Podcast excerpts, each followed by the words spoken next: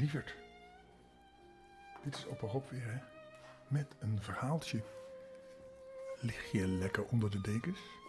Ik hoop het wel, hè?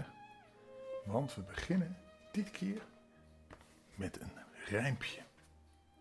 En het rijmpje is van Hans Andreas. En het heet Meneer van Dommelen. Heb je wel gehoord van meneer Van Dommelen? Dat is een meneer met een bolhoed op. Je ziet hem in alle speeltuinen schommelen. Met altijd dat bolhoedje op zijn kop. Heb je wel gehoord van meneer Van Dommelen? Die zwemt alle zwembaden op en neer. Dan zie je die hoed op zijn bolletje bommelen. En dan hoor je hem roepen, het is zwemmerig weer. Heb je wel gehoord van meneer Van Dommelen? Die staat als een sneeuwpop voor in je tuin. 2 kraaien op zijn kop aan het rommelen. En daarom staat zijn bolhoedje een beetje schuin. Heb je wel gehoord van meneer Van Dommelen? Of denk je misschien dat hij niet bestaat? Pas op hoor, of je hoort hem op de trap stommelen. Zijn bolhoed vooraan en Van Dommelen kwaad. Nou, vond je dat een leuk rijmpje? Ik vond het wel grappig. En nu gaan we een verhaaltje lezen.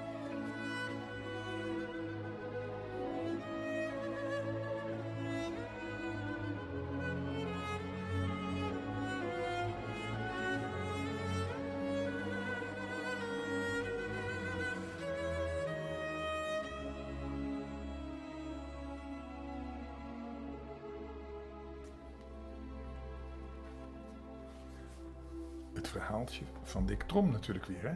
Toch? En het verhaaltje gaat weer over de dagen na dat ze met het bootje gevaren had. Het was het begin van een heerlijke dag. De volgende morgen, dus dat was de morgen na het onweer, toen Dik gras gesneden had voor zijn konijntjes en bezig was om zijn duiven te voeren, kwam Nelly, zijn buurmuisje, bij hem langs. En Dik's koutje zat op haar schouder, want dat was een vriendje van haar. Dag Dik, zei ze, wat een bui gisteravond, hè. Het was angstig hoor, maar ik vond het ook wel prachtig om te zien hoe die blauwe bliksemstralen van de ene wolk naar de andere vlogen. Ja, zei Dik, maar ik vond het zo prachtig niet. Ik zat er middenin met Piet van Dril en Jan Vos. We waren uit varen met het bootje van meneer Den Appel. Zaten jullie dan met het zware weer in de boot? Vroeg Nelly. Nou, jij liever dan ik hoor, Dik. Wat regende het verschrikkelijk. Ja, we zaten in de boot en we waren nog bij het stoomgemaal ook toen de bui kwam opzetten. We hadden geen droge draad meer aan ons lijf, we waren doorweekt. Ben je bij de watermachine geweest? Vader was daar ook. Maar hij was gelukkig voor de bui binnen. Hij is daar op karwei. Ja, dat weet ik wel. Maar dan moet hij toch al vroeg naar huis gegaan zijn, want we hebben hem niet gezien. En we zijn er toch de hele middag geweest. Of was het werk af? Oh nee, nog lang niet. Maar vader werd niet goed. Die kreeg erge krampen en is daarom vroeger naar huis gegaan. Hij ligt nu nog in bed. En hij zal de hele dag wel inblijven, denk ik. Is de dokter al bij hem geweest? Nee, maar als het erger geworden was, zouden we natuurlijk wel naar de dokter gegaan zijn. Maar we hopen dat het niet nodig is. Vader zal in een paar dagen wel weer beter worden. Ik ben ook in het stoomgemaal geweest, zei Dik. Jij? Hoe kwam je daar? Mag ik de duiven een beetje voeren? Jawel, je mag de duiven voeren. Hier heb je de voerbak. Hoe ik erin kwam, zei Dik met een lachje. Ik ben door een lange koker gekropen, die onder de hele dijk doorloopt. En o heden, ik dacht dat er geen eind aan kwam.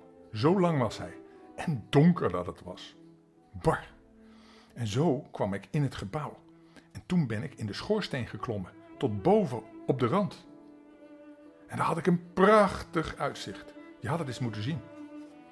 En je had ook eens moeten zien hoe dwaas Piet en Jan keken toen ze me daar, boven hun hoofd, met mijn hoofd, uit de schoorsteen zagen komen. Om je naar te lachen. Nou, dat was een gevaarlijke onderneming, zei Nelly. Die nog wat voer strooide, maar niet te veel tegelijk, want ze wilde er lang van genieten. Ze vond het heerlijk om de duiven te voeren. Ik geloof, Dik, dat jij alles durft, hè? Nou, dit was niet zozeer dat je erg veel durft, hoor, zei Dik. En dat je nog eens op een goede dag een groot ongeluk krijgt, zei Nelly. Hé, waar is het koudje gebleven? Hij is weggevlogen. Ik nam zeker niet genoeg notitie van hem. Zo, zei Dik lachend, noem jij dat op een goede dag als ik een ongeluk krijg? Nou, ik noem dat een kwaaie dag. Ja, dat bedoel ik ook, Dik. Dat weet je wel, zei Nelly. Zorg jij verder voor de beesten, de konijnen moeten nog wat voer hebben. Dan ga ik even naar het peert van meneer Den Appel kijken, goed? Ja hoor, dag, zei Nelly. Ik zal er goed voor zorgen. Bij het landhek stond meneer Den Appel zich te verlustigen aan de aanblik van zijn nieuwkoopje. Morgen, meneer, zei Dik, bij wijze van groet, en hij bracht zijn vinger naar zijn pet. Ik kom u even bedanken voor het gebruik van uw bootje. Goed, Dik. Morgen, Dik. Heb je prettig gevaren? Heel prettig, meneer, maar op de terugtocht zaten we midden in die zware onweersbui. We kwamen druipnat thuis. Noem je dat prettig, Dik, lachte meneer Den Appel. Mooi petje. Zwart ziet er goed uit, hè? Ja, meneer, het is een mooi peert, zei Dik. Wanneer gaat u nog eens rijden? Meneer Den Appel fronste zijn voorhoofd. Dat weet ik nog niet, zei hij. Gisteren is me niet echt bevallen. Ik vond het geen prettig rijtoertje. Dik? Ik wel, meneer. Ik vond het wel prettig, zei Dik. Nou, dat is dan een verschil van mening, Dik, zei meneer Den Appel. En hoe zou ik uit rijden moeten gaan? Meneer Vlerk wil ik niets meer mee te maken hebben. En zelf heb ik geen wagen en geen tuigen. Die heb ik ook niet. Is u nog boos? Oh, maar dat zal wel overgaan hoor, meneer. Het is toch een vriend van u. Geweest, Dik, geweest, zei meneer Den Appel. Maar dat is voorbij. Hij zal van de staart van mijn peert afblijven. Het is zijn staart toch niet? Wat verbeeldt hij zich wel? Dik lacht hardop. Nee, zei hij, het is meneer Vlerk zijn staart niet. Hij is van zwart. Meneer Vlerk mocht niet wensen dat hij zo'n staart had. Meneer Den Appel moest met deze opmerking grinniken. En hij lachte. Zo grappig vond hij dat. Ik wens hem anders graag zo'n staart toe, lachte hij. Dan zou hij wel wat minder praats hebben. Want hij is een praatjesmaker geworden in de dagen dat ik hem niet ontmoet heb. Ja, dat is hij, een echte praatjesmaker. Wat denkt hij wel? Voor mijn part krijgt hij vandaag nog een staart. Dan zou ik wel eens willen zien of hij het zo prettig vindt als een ander eraan trok. Dik schaterde het uit bij die wens van meneer Den Appel. In zijn verbeelding zag hij meneer Vlerk al met zo'n staart door het dorp wandelen en een troep jongens achter hem aan die staart trokken. Hij lachte zo dat zijn buikje ervan schudde. Wel jeugdig botervat, maar heb jij zo'n pret over? Klonk er plotseling de welbekende stem achter hem. Ze keken om en ze zagen meneer Vlerk in eigen persoon. Ze hadden niet gemerkt dat hij dichterbij kwam. Goedemorgen, vriend Den Appel, vervolgde de heer Vlerk, die blijkbaar gekomen was met de bedoeling met zijn vriend vrede te sluiten. Morgen, zei meneer Den Appel kortaf. Kom aan, Turkse Tom, zeg jij eens waarom je zo'n pret hebt? Laat mij ook een beetje pret hebben. Ik houd wel van vrolijkheid. Nou, hoe is het? Zeg je niks? Of is het zo'n diep geheim? Het is helemaal geen geheim, meneer, zei Dik, die lachend naar de plaats keek, waar hij de staart van zwart op meneer Vlerk zou moeten zitten. Als die wens van meneer Den Appel ooit in vervulling zou gaan. En hij lachte weer hardop. Lacht je weer, zei meneer Vlerk. Was het zo grappig, potertonnetje? Kom, laat mij er ook eens van genieten. Nou, wel meneer, met alle plezier, zei Dik. Meneer Den Appel wenst u net zo'n staart toe als Zwart heeft. En hij hoopt dat u hem vandaag nog krijgen moogt. En daar moest ik om lachen, meneer. Zo, zei meneer Vlerk. Dat was een vriendelijke wens van meneer Den Appel. En dan moest jij nog zo om lachen. Dat staat je mooi. Ja, meneer, lachte Dik. En meneer Den Appel hoopte dat er dan een troep jongens achter zouden lopen die aan die staart gingen trekken. Vindt u dat ook geen grappig idee? Ik zie u al door het dorp wandelen. Hihihi, grinnikte meneer Den Appel, die wel lachen moest of hij nou wilde of niet bij die malle voorstelling van Dik.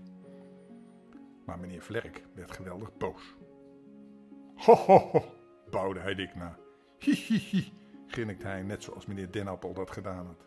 Wat zijn we geestig, hè? Wat zijn we weer verbazend geestig. Het staat jullie mooi om achter mijn rug de gek met me te steken. Dat moet ik zeggen. Ik deed het niet achter uw rug, meneer, zei Dik.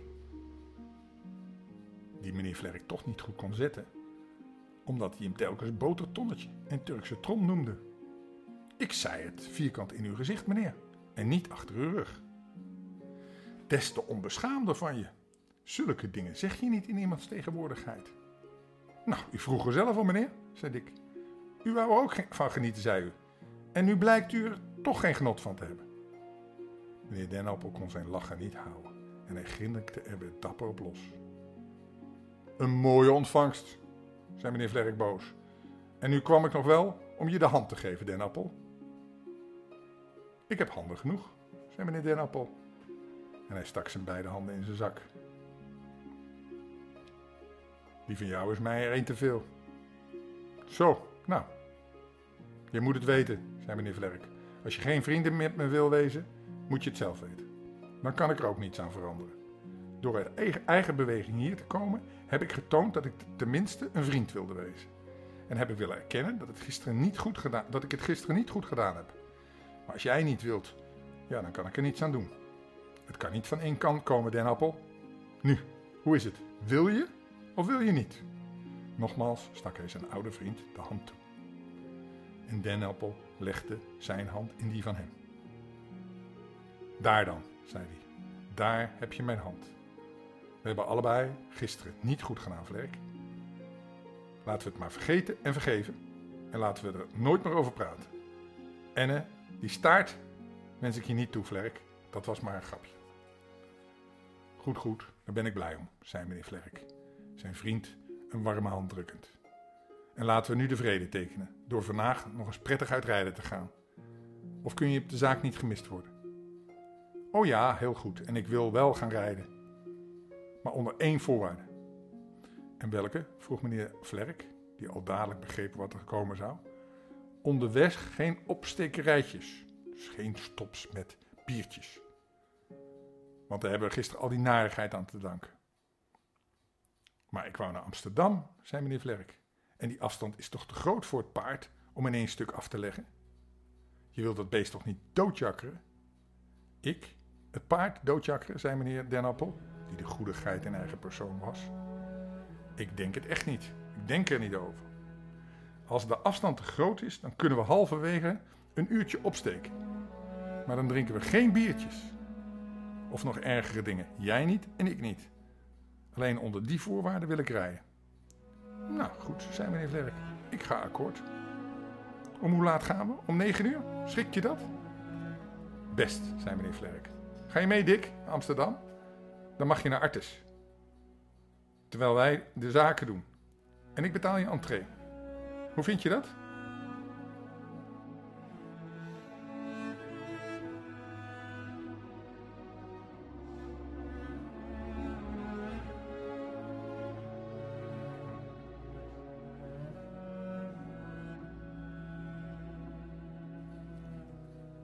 Dik wil wel mee. Maar dat zien we dan morgen. Want nu gaan we slapen. Welterusten. Tot morgen, hè? Lekker slapen. Dag.